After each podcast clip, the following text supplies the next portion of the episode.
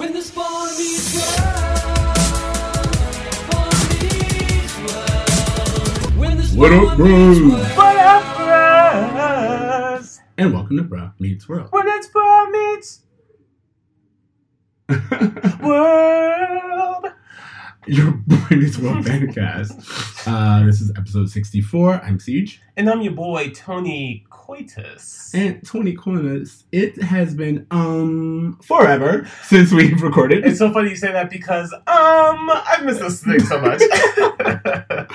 I with this episode, a a lot of good and a lot of okay, like you know, just like okay, moving forward. it's so funny you say that because there's so many parts of this episode that, like you said, I'm rolling my eyes at, but ultimately by the end of the episode, I was sold on it. again, I'm not, I'm not, I will not disagree with that. I was like, the way that they do things, the ideas that they bring up, I'm in favor for. But like, there are a lot of things that I'm just like, and we're gonna roll past that because either we need to, or I, I'm just gonna make note of it so we can talk.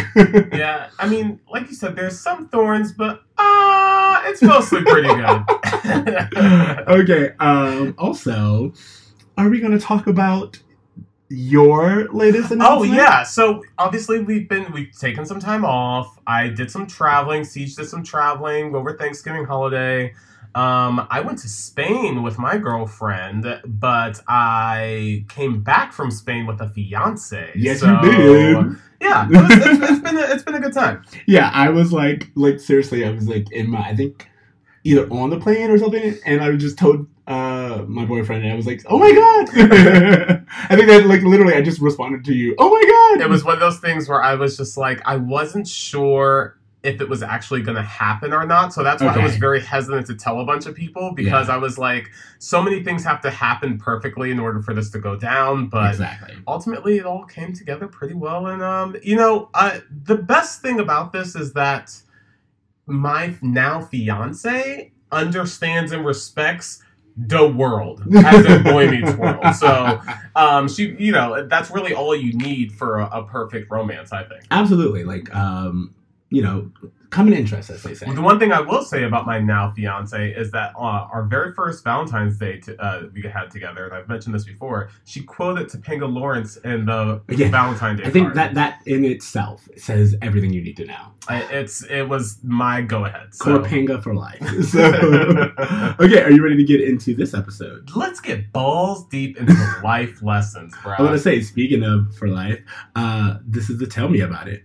Tell me about it. This is season three, episode 18, Life Lessons. That was a little dud funny. There you go. Yeah, no, no, I love it. Corey's classmates are antagonized by Mr. Feeney's harsh exam schedule and decide to retaliate by vandalizing his home. In a B storyline, Eric dates an older woman who his mother was hoping to fix up with Mr. Turner. Bro, I'm so excited to get into both storylines because when storyline B came up, I was like, what the fuck is going on? As always, I like to start with B storyline, mostly because we spend less time on it, and second because, yeah, let's just talk about this. Well. I feel like we need to jump into our, our roll call in order to do this. Okay, so in our roll call, we have Lisa Akey, I want to say, as Brenda, who is the woman, Brenda Marsh. Brenda Marsh, 27 year old ginger, works with Amy doing what exactly? Not sure. Oh, real? Okay, fine. Hence the jacket. Okay, sure, sure, sure. Um, and she has no issues with age of any kind. Apparently, I mean, she immediately sees that he is Amy's child. What 27 year old woman is actively like on a date with a high schooler being like, so what do you do outside of high school? yeah, so you're are you acknowledging that, you Yeah. and this is another thing where I was like, this is just a Hollywood wet dream of like, wouldn't it be fun if Eric dated this older woman who's like Amy's friend, so we can get them all together. Next year. Next year, that's a good storyline. This year, while he's still in high school, not appropriate. Well, I mean, to be honest, inappropriate is the fact that she's 27 and he's 18. That's Yes. a nine year difference. It's a nine year difference, and it's also just creepy because the way she realizes it's it, Is looking at the family photo. looking at the family photo and thinking, I can still hit that. what are you doing? I know, like, so that was my whole thing. I was like, I cannot, you have to be kidding me. Now, did you get the vibe that they casted Brenda to be like the I'm in my late 20s, I'm not married yet, my standards are a little lower? Um, not really, but they do. It does come off that way. Like she, like first of all, she just immediately goes into flirting, um, with Eric, Yeah. thinking that she's he's Mr. Turner, and then when they actually ultimately do set him up or her up with Mr. Turner, immediately same thing, just kind of flirting. So it doesn't seem like there was anything about the connection. She just seemed down to clown. She seemed down the clown from the get, and again, like openly knew that this kid was in high school. What's interesting too is She was like, I just need someone to like. I can't be home alone. yeah, and that's what I mean. Like that whole late twenties, I'm not married yet. Like pressure that sometimes is Absolutely. conveyed for uh, for for women. and again, it's just like it was. It was very weird. First of all, I want to talk about the age thing because my boyfriend is older, which we know. But there's that whole thing, or I live by the rule of half your age plus seven, and that is half your, your age plus seven is hundred percent what you got to do just to be safe, unless you're in those murky early twenty years, in which case that does not always work. I know, but she is 27, Yep. meaning that her age would be 20 and a half. Not Eric. and Eric is not. I'm also. uh, It felt like I, they got a studio note to be like, "Hey, confirm that he's 18 years old," well, because well, they pointed out. Well, n- I mean, they did have his birthday in the previous. I know, episode. but what I'm saying is she doesn't know that. We don't have her ask a question at all. She doesn't say, You're legal, right? Not at all. She it doesn't even enter it. her head. what what interests me is that the age between Corey and Eric is what two three years. Mhm. So technically, like I was thinking about it. How would we feel if Topanga went on a date with Turner? Because that's essentially like just a few years I mean, difference. you're not wrong. and like that seems shocking. Yeah. But Alan was openly supporting. Again, the whole the whole Oh trope my of God. my son got son, my son. got an older woman. Alan's He just gives like him car keys and money. Yeah. Go fuck this woman and come back, bro. Tell me all about because it. Amy is literally like, hey, um, she's more mature, more experienced. Meaning she's wants to fuck. yeah, And Alan's like, I'm cool with this. exactly. If if anything, Alan's like, yeah, get it, and it's just What's like, interesting is that, and I could be wrong, but I'm gonna put a quarter in the drawer in the drawer because I, I know we're going a little further in the future. Yeah. there is an episode where Morgan goes on a date, I believe, in the last season, and the gentleman that Morgan goes on the date with is like two or three years older, and Alan is not cool with it. Oh, are you telling me that '90s dads are completely okay with their sons dating women who are way beyond their age group, but when a girl dates someone who's relatively close, they're like, burn the whole place down? That's exactly what I'm saying. the double standards here are so apparent, and it doesn't seem like like there's no point where Alan or Eric comes around to the idea that like, oh, the age is an issue because what breaks up Brenda and Eric is just that they don't have enough in common. Exactly. It has nothing to do with the fact that Eric is still in high school. Exactly. Had he gone to Europe for a summer, he could be balls deep in Brenda. Who knows? I mean, no, that is exactly how they set it up because even when like we pair him with someone his age, um, who is Christy, played by Anastasia Horne, who we've um, seen before, yes. I think so. That That's seems like. familiar. Here's the thing. At this point in time, they all look the same. Yep. Um, and you can hear it from here. All white people look the same. Um, but Facts. but yeah, no, like it was something to where they are just like, hey, have you ever been out of the country? And she's like, I've been to Pittsburgh, and it's like, oh, again, it's their common stupidness or stupidity. it's just that- having common interest, but Yeah. the fact that like at no point she like Brenda's even like, you know what, this feels a little strange with you. Like you Mhm. could you could be my like little brother. I, I don't know, just something where she's like this age has nothing to do with that. In fact, she's still actively on this date. It's Eric who's the one who's like, you know what, Turner, you're here. I feel like you might be a better fit for her. Also, if you fucking her leads to me getting better grades on my finals, I'm also cool with that. yeah, yeah. Again, but then also like there's a part of this that I really, really wanted to talk about because it was definitely my bruh moment, hmm which is that Eric goes, "You never got me a pony." You never got me a pony, mom, so you should at least let me ride something, aka Brenda, Brenda, Marsh, Your coworker. your co and I was like, what kind? First of all, go to work knowing that she's been what kind of logic? Number one, but then also, who says you should allow me to date this older woman because you never got me a pony? And those two things are equivalent.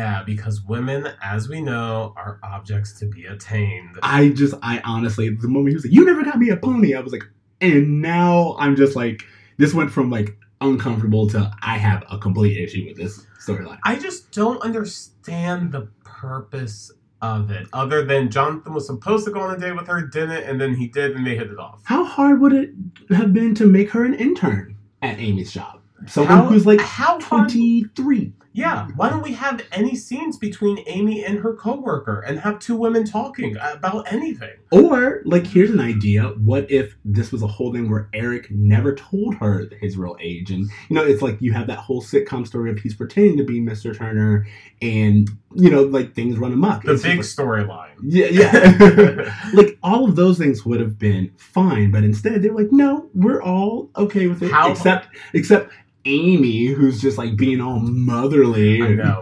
How uh, would you be interested in a love triangle between Eric and Turner, where Eric and Turner don't know about each other, and then they find out about each other? Uh, yeah, I'm always here for dating two people Yes. the other person doesn't know. I've had it happen in my real life, and I have to tell you, it is still very entertaining, even though highly stressful. Wow, I would not have imagined that have been your review, but glowing. It's glowing. okay. Um, I don't have anything else to say about the storyline other than the entire storyline was my bro moment. Absolutely. I mean, I, I'll allow that. But like peak bro moment was you never got me a pony. Yeah, Okay. yeah. Uh, also, I noticed that the picture that she looks at has old Morgan. This is what I'm talking about. The picture that she looks like has what seems to be, if I'm doing this math correctly, 15, 14 year old Eric. Oh, he says I just hit puberty in that. Yeah, and she looks at it, looks at him, and goes, "Sure, let's go out to dinner." I'm telling you, Brenda was like scared to sleep alone. I don't know what's going on in her household. Maybe she had like a burglary. Brenda is going through things in her life right now. Her mother keeps calling her, reminding her of like, She's like getting older. She's, she's almost older. 30, which I mean, in the 90s, you might as well die. Exactly. I mean, what is she gonna do? Retire early, get a houseboat? Like, she her options are limited. She needs Eric. She's like three years away from becoming Diane Lane. So this is the storyline we need to focus on. What is going on with Brenda mentally that Eric is an option? yeah, I completely agree. Are you ready to move on to the A storyline? Yes, I'm Okay. very interested. Can we jump back into the roll call? I want to say we have three more people in order to complete this roll Okay. call, which is Aaron Michael Metchik, um, who plays Jake, Patrick Renna, who plays Kyle, and Ian Bohen uh, as Denny. Okay, so which one was in the big green? I was gonna say, so I saw "You're Killing Me" Smalls. Which is interesting too, because in the later college years, we get um, Goldberg, the goalie from Mighty Ducks, making an appearance as well. So lots of '90s kids going on. Patrick Renna. Uh, so Okay. Kyle. Kyle is um, '90s movie star. Yeah. Like uh, star Children's seems like- star, yeah, yeah. actor. yeah, child star. But yeah, yeah, yeah, yeah. So like seeing um, Who is Jake? Jake is Is he one of the other thugs? yes, like all, Okay. all the other boys that we see here. Are like, But of. Denny is the worst thug, and I know this because he is wearing a leather jacket. In Well, Boy Meets know. World, leather jackets are bad boys. Harley leather jacket. Griff, I believe at some point leather jacket. When Sean, Sean. is not behaving, and comes Leather the leather jacket. jacket. Leather jackets means you're about to f shit up. I love that this is just a grease mindset of what a badass is. Absolutely. Throw Also, I was like- jacket. Again, why would this not be a Griff storyline? Like, you know, it's just like we yeah apparently the show decided hey we don't need these characters. We're going to send them all off.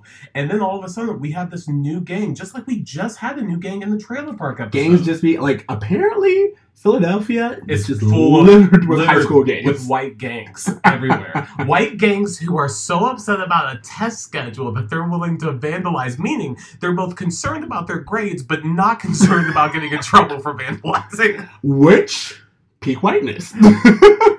I I, I like this storyline. I mean, like you said, it has a lot of good going on to it, but the whole mindset of like we're hardcore thugs, we're gonna write die Feeney on spray paint on the walls. Yeah. But we're not just gonna skip this test, which is what any normal thug would do when they or don't Or as the thing is like, why don't you just study? That's the whole point. Okay, so the first half of this episode is the boys two weeks out from the exams. They're looking at, they're like, we got two weeks, we got more than time to study. Flash forward of two weeks of them dicking around doing nothing but watching TV and eating French fries. Then they're like, what are we gonna do? I think I want to pause there because I think it's very interesting that the show chose to let us see that. That they had every opportunity in the Exactly. world The show the show very much is like, hey, by the way, th- like they are literally being ridiculous. Like, Yeah. like, it's like don't get me wrong, they they slacked off. It's they could have very easily been like, hey, that scene where Phoenix was like, it's been posted for two weeks. You guys had this opportunity. The story could have picked up from there. Yeah. But no, they actively show every time they're supposed to be studying, yeah, the boys being like distracted. watching TV. Yeah. And and not even going near Which very realistic for high school. Ah, very realistic for college. Yeah. I'm like, that's what I remember. It's like this paper is due tomorrow. Oh no, I have to pull an all nighter. But what I think is interesting, a, it's called life lessons because this it's trying to really show that you know what Feeney that speech Feeney gives to Turner about like no, it's all on the same day and all this is structured on purpose. There was a thought behind this. I really, really love the way that we um, have Feeney be a voice for public educators on this show. Absolutely. And in this episode specifically, he's talking about his frustration with trying to, how do I reach these kids? Like, he can't, um, he's losing his desire to be in the school system because he's just not seeing the effects of his work. And he even has this great garden metaphor with Turner where he's talking about, like, you know, in the garden, I can see the fruits of my labor even during a bad season. Exactly. This is more reliable to me than being in school. in reality, I, I prefer the garden. Yeah. And I think it, it's a very heartbreaking moment. And also, it shows we're kind of getting ahead of ourselves, but I don't care. Like that scene with Feeney when he's talking to Turner about the garden and all this other stuff.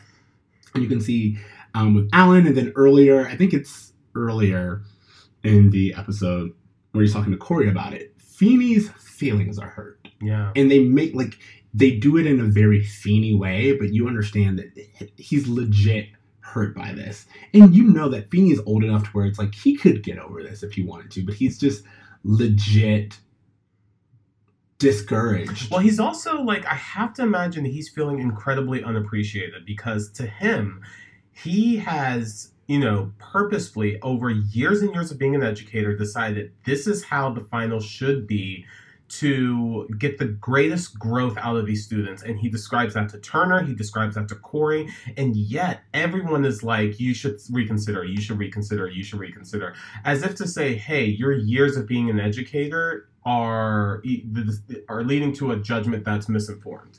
And he's like, no, I know what I'm doing is right.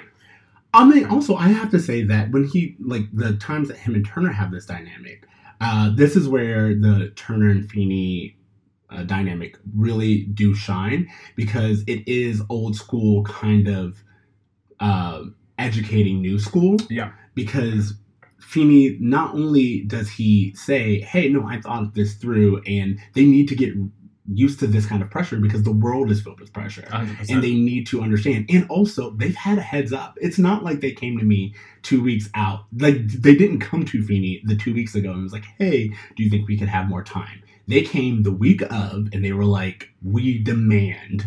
And first of all, anyone who comes and makes a demand like that, you're like, "No." But Feeney doesn't even dismiss them. He literally says, "I will always have time for my students," Yeah. and he gives them an opportunity to make their case and they just don't make a compelling one and then corey tries to use like his history with Feeney. He tries to use his personal relationship with his educator to manipulate the test schedule Exactly. of the school. And Feeney's like, no. And again, as you would expect Feeney to do. And You know what? I, I just I quickly just want to comment on this because this is one of those things I couldn't understand. I feel like at least when I was in high school, finals were two days and they were always crammed together. yeah, I mean that's that's what I'm saying. I and personally, I think that Feeney is not being outrageous. Like, you know, No, like- yeah, what this seems like a reasonable thing. 'Cause he even says like that's the end of the semester after he talks to them about John Brown, the abolitionist, whatever, Oh, which I'm gonna again, come back to. Another thing, we will go there. but um, the the school semester's over, so of course you're only gonna come back to take your test and go. So like, I don't know. To me, that just seemed regular, but maybe that's because I live in a post-standardized test run our education world where all everything's about testing. Well, so uh, I love that you brought that up because a little quick side note: I was talking to our friends when I went back home to visit, and I had the same conversation with Rex, where Rex and I we had like some disagreement, and he was like, "Why didn't you do this thing?" And I was like, "Well, you said it was like A or B." And he was like, "Well, obviously, if A or B didn't work, why didn't you just be like, hey, neither of these work? Is there a C option?" And I was like, he's like it's almost as if you felt the need to make a or b work and i was like it immediately clicked in me and i was like i did because i was raised in an education system of multiple choice where the answer is there even if nothing adds up you have to select a or b on the standardized test Yeah. and and therefore you know it's like make it work even if even if nothing adds up this what you need to do is pass this test Sure. so just pick one of them and move forward and i was like that has been deeply ingrained in me Totally. so much so that that's why plenty of times in my professional career or my personal career i'm so busy trying to make things fit in the options i'm very, given This is a very interesting insight because I think you're touching on something, and I'm sure we're speaking on America as a whole, but very specifically in the state of Florida that we grew up in. yes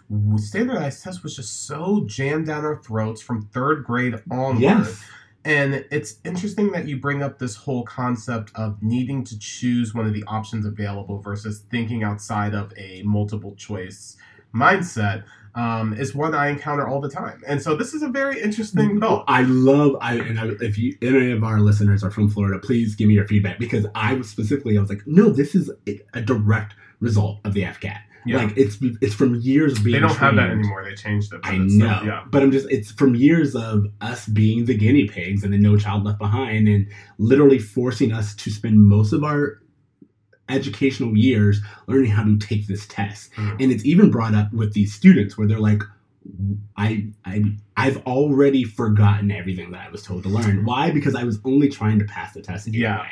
You know what I mean? And and Feeney says even in this, I want you to learn the material and get past the point of just memorizing it. So you can recall it. So you can potentially even use it in the future. Exactly. And the fact that Feeney takes this time again to like not make it easy for you to just memorize because then you're not learning, I think shows how great of a teacher Feeney is and how much work like when we see Feeney again, of course, he's there at the school late because he's preparing for the test. And it's just there's a lot of work and a lot of thought that goes into the educational system and especially on a teacher level. Now, if this was like superintendent, I'd be all for it because now we're talking policy. Sure. But for Feeney, he is an educator who we know puts the students first and the students' education first. And so I just thought that this was a very good platform to give him. And then also for, as I mentioned earlier, the writers to be like, not only are they giving Feeney this soapbox, but they literally show us the students not studying, which means there's no questioning on whether or not he's right. I want to go back a little bit to when we were talking about Corey asking Feeney for uh, to change the policy. Mm-hmm. Um, Feeney was, I mean, Corey was nominated by a group of his peers to be the one that talks to Feeney. When Feeney, uh, when Corey comes out, he's telling the peers, "Hey, I didn't get anything out of Feeney," Mm-hmm. and that's when Denny, leather jacket gang member, says, "All right, we're gonna settle this shit ourselves." and that's when we start to see a slew of vandalism take Yeah. place amongst this group. The first being a uh, Feeney's home, Yep. where they TP'd, they egged it, and they even broke a window. Yep. Um, and the second being vandalizing the school, where they even tried to break into the school to destroy the inside of it.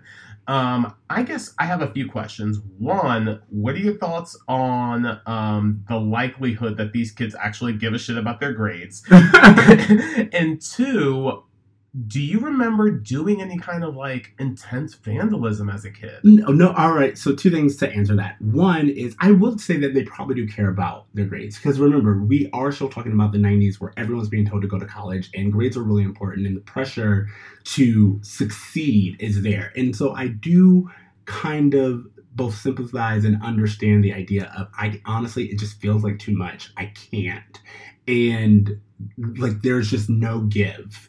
I would understand that, but the show specifically shows us everyone. Yeah. Like there's a scene at the end where everyone isn't studying. Yeah. They're all at Chubby's watching TV.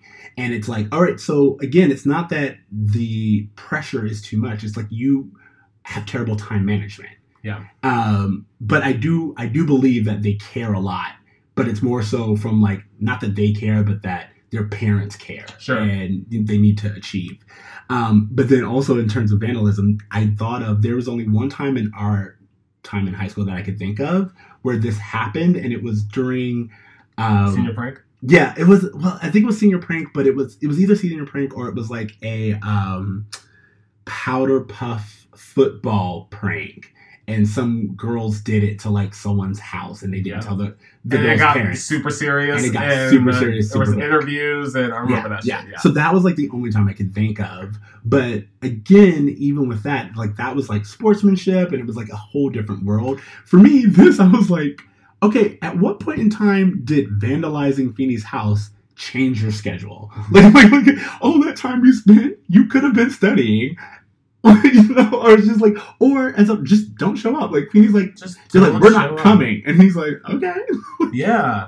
um, I do want to quickly state that I went through a phase over the Um. course of like a summer or so where I did TP my friends' cars quite a bit. uh, me and a small group of people that will remain undisclosed. I have an idea of who are is in that group. Uh, we were the night crawlers, and we would So nerdy. we we were the night crawlers, and we dressed up, and we would go to our friends' houses at night. This was like college. Yeah. We would go to their friends' houses at night, and we would TP their car, like cover their car with toilet paper or whatever like that, and it was all good. The post-it notes, Yeah. all that stuff. We get it. Um, it was all good until one morning someone was like, "Hey, I have to pick up my boss, and we have a really important day in my car. Like, you guys have to help me out with this." and so we actually had to go back and like clean it up for him. and that's the thing, like it is it's usually like I remembered um we used to have pranks and stuff in high school and stuff. Like there there was this thing that we did uh, at the job that I had, where ev- on everyone's birthday, you would literally pie them in the face, and like Mhm. just like something did. It was very fun, and as usual, some employee took it too far with a new a new employee, new female employee, and it just was like HR nightmare. Shut it down. it's just like it's always fun until it goes too far Yeah, and you're like, okay. But just in general, my whole thing is for this particular situation, how did it help at all? and no, it, it not only doesn't help. It, it felt like they were like, "We're just gonna annoy him because he's annoying us." Exactly. And even like destruction. He's of made the our lives hell. Mm, okay. destruction of his house is one thing because you are targeting him personally, but the school is like, it's a building. Like, why is that something that's specific to him? and I love that you pointed it out. It's just like they're so worried about their scra- grades, but have no real um, Concerned to be arrested. concern about being arrested because they're like, I'm white. What's what's the worst that's gonna happen? My I'm s- father will make a go. yeah, exactly. Um, okay, so we I really want to talk to you about uh, Corey and Sean's reaction to Yes. this vandalism because it seems as though when um, uh, after Feeney refused to change the dates and uh, Denny was like, "I'm gonna take care of this," Sean goes along with these these kids, yeah. and when uh, the vandalism happens at Feeney's house, Corey looks out. He sees it happening. He's very upset. He confronts Sean. Sean's like, "Hey, I wasn't there." Yeah. Corey's like, "But you knew about it, so that makes, Makes you you responsible." And Sh- Sean's like, "Well, this was all your idea." And Corey's like, "Well, you know what? Then that makes me responsible too." I fucking love that this show shows that being implicit to what's going on is knowing about something and not stopping it. Absolutely, and I- and again, I think that oh, and and not just knowing about something and not stopping it, but also like when when Sean was like, "Well, it's all kind of all started because of you." I thought that they would have like that moment where Corey thinks about it and like the dramatic music or whatever, but no, Corey just jumps into it. You know, honestly, I think that makes me responsible as well. Yeah. You know, it's like I was I was the mouthpiece of this, and even though things escalated outside of my control, I got the ball rolling, and It's so I have some responsibility. And he's taking responsibility for like starting a frenzy, like starting a riot, like getting people all fired up. There's a scene which cap- happens with Corey all the time. all the time because there's even a scene before they go to talk to Feeney where they're in the cafeteria and it got me so many throwbacks to the protest episode. well, we've done this now three times. And I was like, is it like something where once a season Corey just gets a, a mob behind him? yeah, because either he's protesting um, another test that Jonathan gave him in like season two. there was also the episode where he ran for president, Exactly. president. So he he really is good at like getting a group of people really excited, and so I'm glad that he was able to recognize his role in it. Now. The vandalism that happens at the school, a different story. Sean, Corey, and Topanga. Well, Sean actually goes to Corey first Absolutely. when he finds out that it's going on. he goes, he literally saw, says he's like, they're at the school right now. And what do you think of Sean going to Corey with that information and not Feeny or Turner or cops? Well, I feel like it's it's one of those things of kid rules. You know, like this stays between us. And like I under like even though I don't agree with it, I do understand that not only the TV trope of we can handle this as Yeah. students, but the re- very real world um, allegiance that people of the same age group tend to have. Kid code. Yeah, kid code. That thank you, I can think of it. But like kid code of just being like, hey, you know what? We need to stop this because this is within us, and we don't we don't want them to get in trouble more than they need to.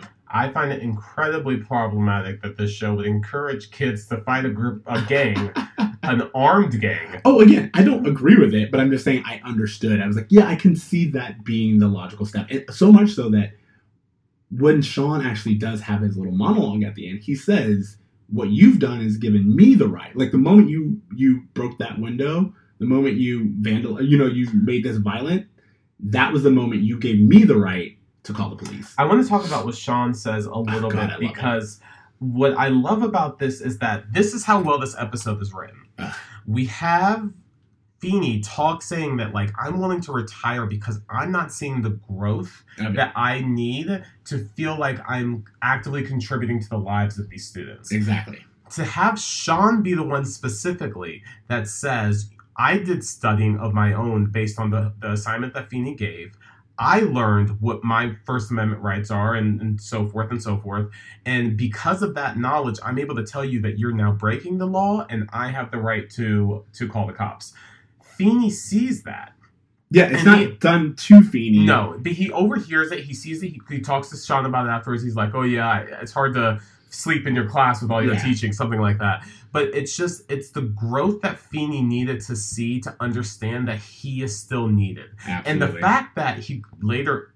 Coin in the jar later goes on to leave the high school once these kids graduate makes perfect sense now Absolutely, since he was already considering retirement, but it was his uh, the the growth that he was seeing in these specific kids that led him to continue. It makes sense that he would stick around. honestly, now that you've said it, and I want to put a pin in this because I think it'll be very relevant.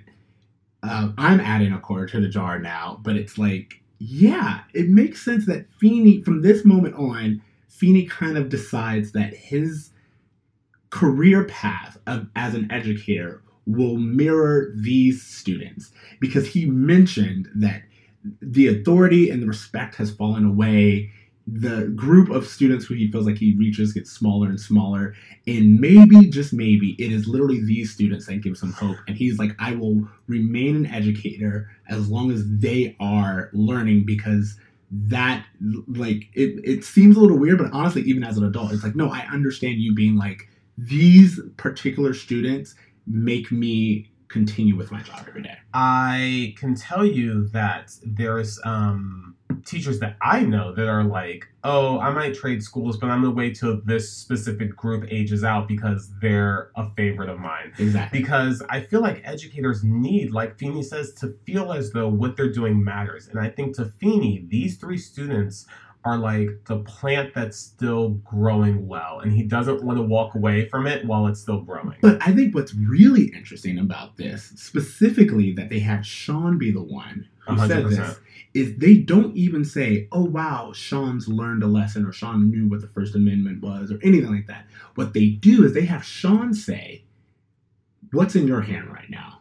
I love this. Yes. What's in my hands? Nothing.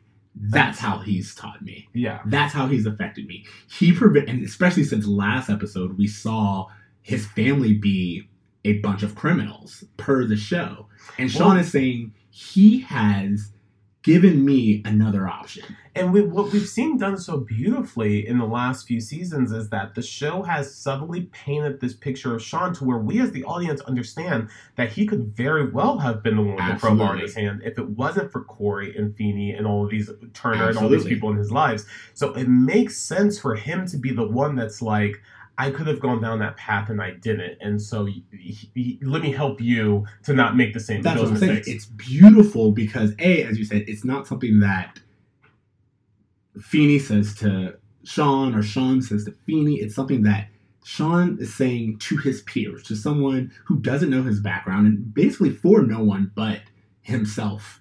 And it's a it's one of those revelations that's not a single episode like transformation with Sean. We've seen this growth over the course of the series. Absolutely. So that's what makes it so much more satisfying too, because it's not one of those like, oh, in this episode he learned something. It's like, no, this character is actually transforming into something more mature, absolutely more um, mindful, and understanding.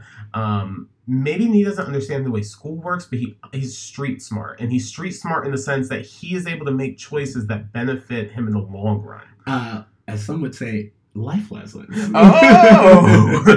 but no, no. Honestly, like I looked at this and I and I thought to myself, I was like, I love this. This that scene makes this even better than it was originally yeah, because it shows that it's not just about educating these students so they can pass a test or that they can be prepared for the workplace or anything like that. It is for some people education is an alternative. sure. And for someone like Sean, he understands that even though he didn't want to learn all these stuff, it has its value. Um, Can I just ask a quick question? Yes. Um, we see Corey and Sean legit not study for two weeks. Corey gets basically all B's. yes. This is something else that I've been hinting at throughout our conversations is that Corey is secretly smart because Absolutely. he's able to get through with very little prep, Yeah. very little studying. He was able to do a fairly good job. Even Sean, considering how bad of a student he's known to be. As usual, Sean retains information when he tries. Yeah. and I think I think that even with that, that note, um, it's something to where Feeny, when he applies this pressure, it's because of something like we don't know all the students, but we know for a fact that Feeny understands Corey and Sean are very intelligent. They just don't care. Yeah. And he has to construct pressure to make them care because when they do care, they surprise even themselves. Yeah. So, anything else you want to say? Um, no, I just thought this episode. Oh, I, I do want to say two things. Um, one, Corey is wearing a very disgusting Argyle sweater for a majority of the show. That's like a lime green. Like it's like yes. who the fuck is this kid? Like, I saw that sweater on him and I immediately remembered Corey from season one, which is like this very childlike, youthful energy. And it seems as though he's so quickly retired to being an old Jewish man. And it's like, I will remind you, as I said previously, Chandler Bing was wearing sweater vests in the 90s. This is what we were doing. I will not. it's just, it's a very, it's just, it's, it makes him feel less childlike. And I don't know if that's intentional, but like the way they dress him sometimes is a little odd. One thing I will say is that for the first time that I can recall, maybe I'm wrong about this, Turner was not wearing blue jeans. He Turner wearing a was wearing a tan suit. I was like, I wrote in my notes, Turner is suited up. and it's just one of those things where I feel like, are we supposed to see Turner growing as an educator in the sense that he's taking his job more seriously with his wardrobe because he's not wearing his typical jeans and a feel like that's t-shirt? giving him way too much credit. Possibly, but I think I saw him in the suit and I was like, oh, Turner seems weird. Why? Oh, he's in the suit. Yeah. So I don't know. Again, I, I will say that again, I, I mentioned the dynamic between Turner and Feeny, and for my Feeny lesson, or Feeny taught me, I thought that it actually came from, it came from uh, Jonathan. Yeah. When he's talking to Feeny, and he's like, "Don't let a couple of goons like discourage you." Like, remember, it wasn't the whole school; it, was just a a- small, a few students, and In the words of Donny Osmond, one bad apple don't spoil the whole bunch. again false but it's still it's just something that for me i was like Feeny, who's very much in his feelings in this episode i felt needed you know he did kind of need to hear that yeah. and then the seeing the fruits of his labor with sean only It's almost as if to say, in the same way that, like, yeah, a few bad students could really make me feel bad about myself, a few good students could make all the difference. absolutely Um, yeah, so good episode, bro. absolutely all right so what grade are you giving this episode? I'm giving this episode an A. I think it was a solid episode. I thought it all the Boy Meets World cylinders were in place. um, actually, I'm sorry. I'm immediately taking it down to a B plus Ah. because I remembered Eric's storyline. so that's what here's the thing. I was giving it a B plus, and I was like, okay, cool. Like I was like, you're giving it an A, that's fine. The B storyline makes this a B plus for me. A hundred percent. It does take it down to the whole half grade because Eric is l- like legit on a date with an actual adult. And again, I feel like I have to continuously talk about how inappropriate child and adult relationships are in a way that I shouldn't have to. You never got me a pony. and again, I like I agree with you. I feel like, I, like don't get me wrong, it's an age old TV trope again with teen shows, but I just I don't like how normalized we always make teacher dating student relationships in high school. Like in college, it's always seen as like iffy. You know what? You know what actually made this even more jarring is that today I was scrolling through my news apps and there was a story about this teacher from South Africa. She's 30 years old. She just got married and yet she was having an affair with like five water polo players. Pictures and videos ended up on Pornhub. Like it was like this whole thing. And so like to see like Wait, 30 those are accurate because you always see teacher gangbang mm-hmm. student, and you're just like, I don't, okay, I don't, think it believe was any of this. videos and photos of sexual acts, but just like things that were sent through text messaging, so like like nudes and things like that. Anyways, Never leave a paper trail. the reason why it struck me is because like okay, we have a thirty year old, near thirty year old woman having a super inappropriate relationship with high school kids, and then I see this Eric storyline, and then I'm just like.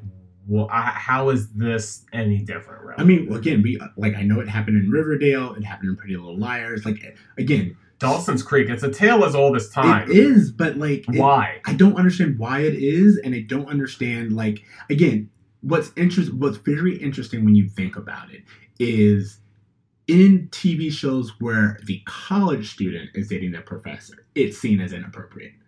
Yeah. Like like it, there are way more storylines about the college professor who's sleeping with his student, and everyone's just like, "Dude, what are you doing?"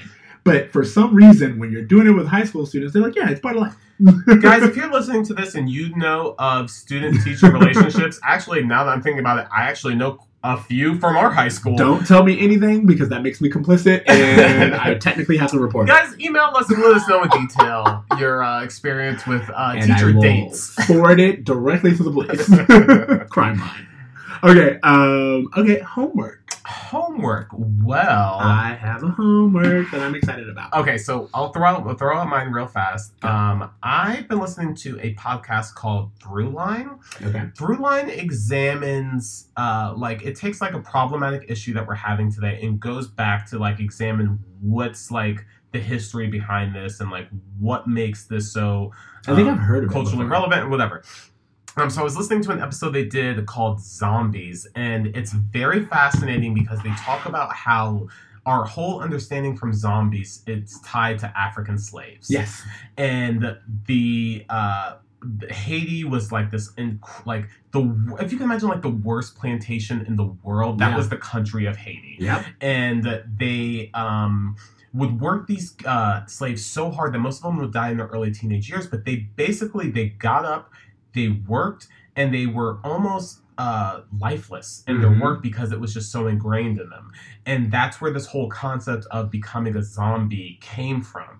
And hearing the history of that and just how it evolved, I just found to be fascinating. Also, I- zombie fear has almost always been linked to a slave uprising. Like that's where it really like the the American fear of zombies is usually about a revolt of the working class. Well, it actually ties that into the Haiti revolt and how they Yeah. became an independent nation. So I just would thoroughly recommend uh, this podcast. Through, through line is great, regardless of the episode. But this specific episode, I found to be quite fascinating. and you and I spoke about this. I looked into or listened to your previous homework. Um, you must remember this. the Song of the South series. That six part episode was Bruh. so enlightening and so I want to say disheartening. like, Totally, because like Disney, like I, Splash Mountain used to be my favorite ride, and now I've I don't. sung Zippity Doo Dah. I don't like, think I oh. can fuck with it anymore, Oh, especially Splash Mountain. And it's just you. It I'm fine with it, honestly. Yeah, again, it's not like my my life is missing anything, but it's I just it's and it's and it's just like the movie. I'm kind of curious to ride the ride again, just to like see. see it from a different perspective, and then be done forever. Yeah, if you guys haven't, please check out um, both Throughline and the previous uh, homework. Um, you must remember this. I'm interested to see their other episodes on, on all of these things. Um, but what you brought up brings me to my homework, which is Queen and Slim. I have not seen it. I don't want to know a lot about it, but just I'm only the only thing I'm going to say, and by this time you all should like know about it. Is it is a very divisive movie. Like even black people are like cannot agree how they feel about it. Some people are very pro, some people are very anti, some people think that the premise is unrealistic, other people think it is I've too heard realistic. it's divisive in the in the same way that like Malcolm and Martin are divisive.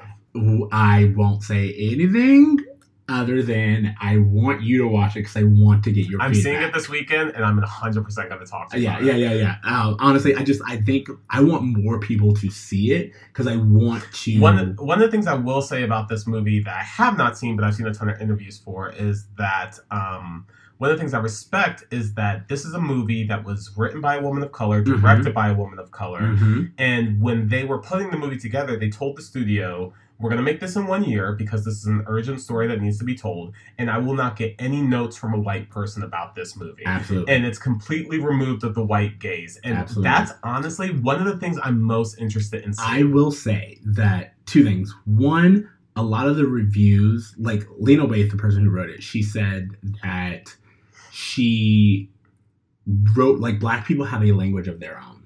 So whenever a white person is like, "There's something about this movie that I just couldn't quite understand," she's like, "Good, Good. that's Yeah. great." That like that to me, it's like it's like putting it in a foreign language where you're like, "I couldn't quite understand this," and she's like, "That's exactly what I wanted." Yeah. Um, and I felt that there were like just moments and scenes and things where you're like, that was peak blackness, and I cannot express to you Right, you yeah. need to be black. You need to get live it. the culture in order to understand. exactly. There was like there was um, literally a moment where we left the theater, and I talked to my boyfriend about it, and I was like, there was just like this scene that reminded me of this thing, and he was like, I know the exact thing you're, you're talking about. And my boyfriend, of course, isn't he's not black, but he, he knew enough about the culture and he knew enough about this particular thing that I was alluding to that he was like, no, I knew exactly what you were talking about. And it's very, he had the exact same reaction. And so I was just like, I love that they were able to translate that moment in a way that anyone who is aware of black culture, especially like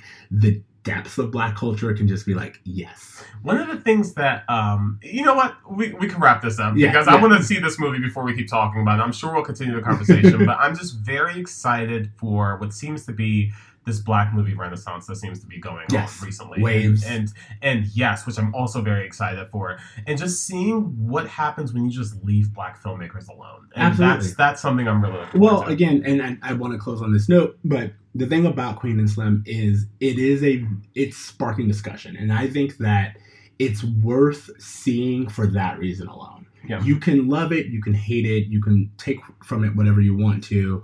A lot of people like parts of it and don't like other parts, but I love that it's making us all discuss and really reflect on how we feel about black cinema. Totally. All right. So, anyway, thank you guys for listening to Bruh Meets World. Remember, you can find us on Spotify, iTunes, Stitcher, Google Play, all the places. Um, you can follow us on. I'm sorry.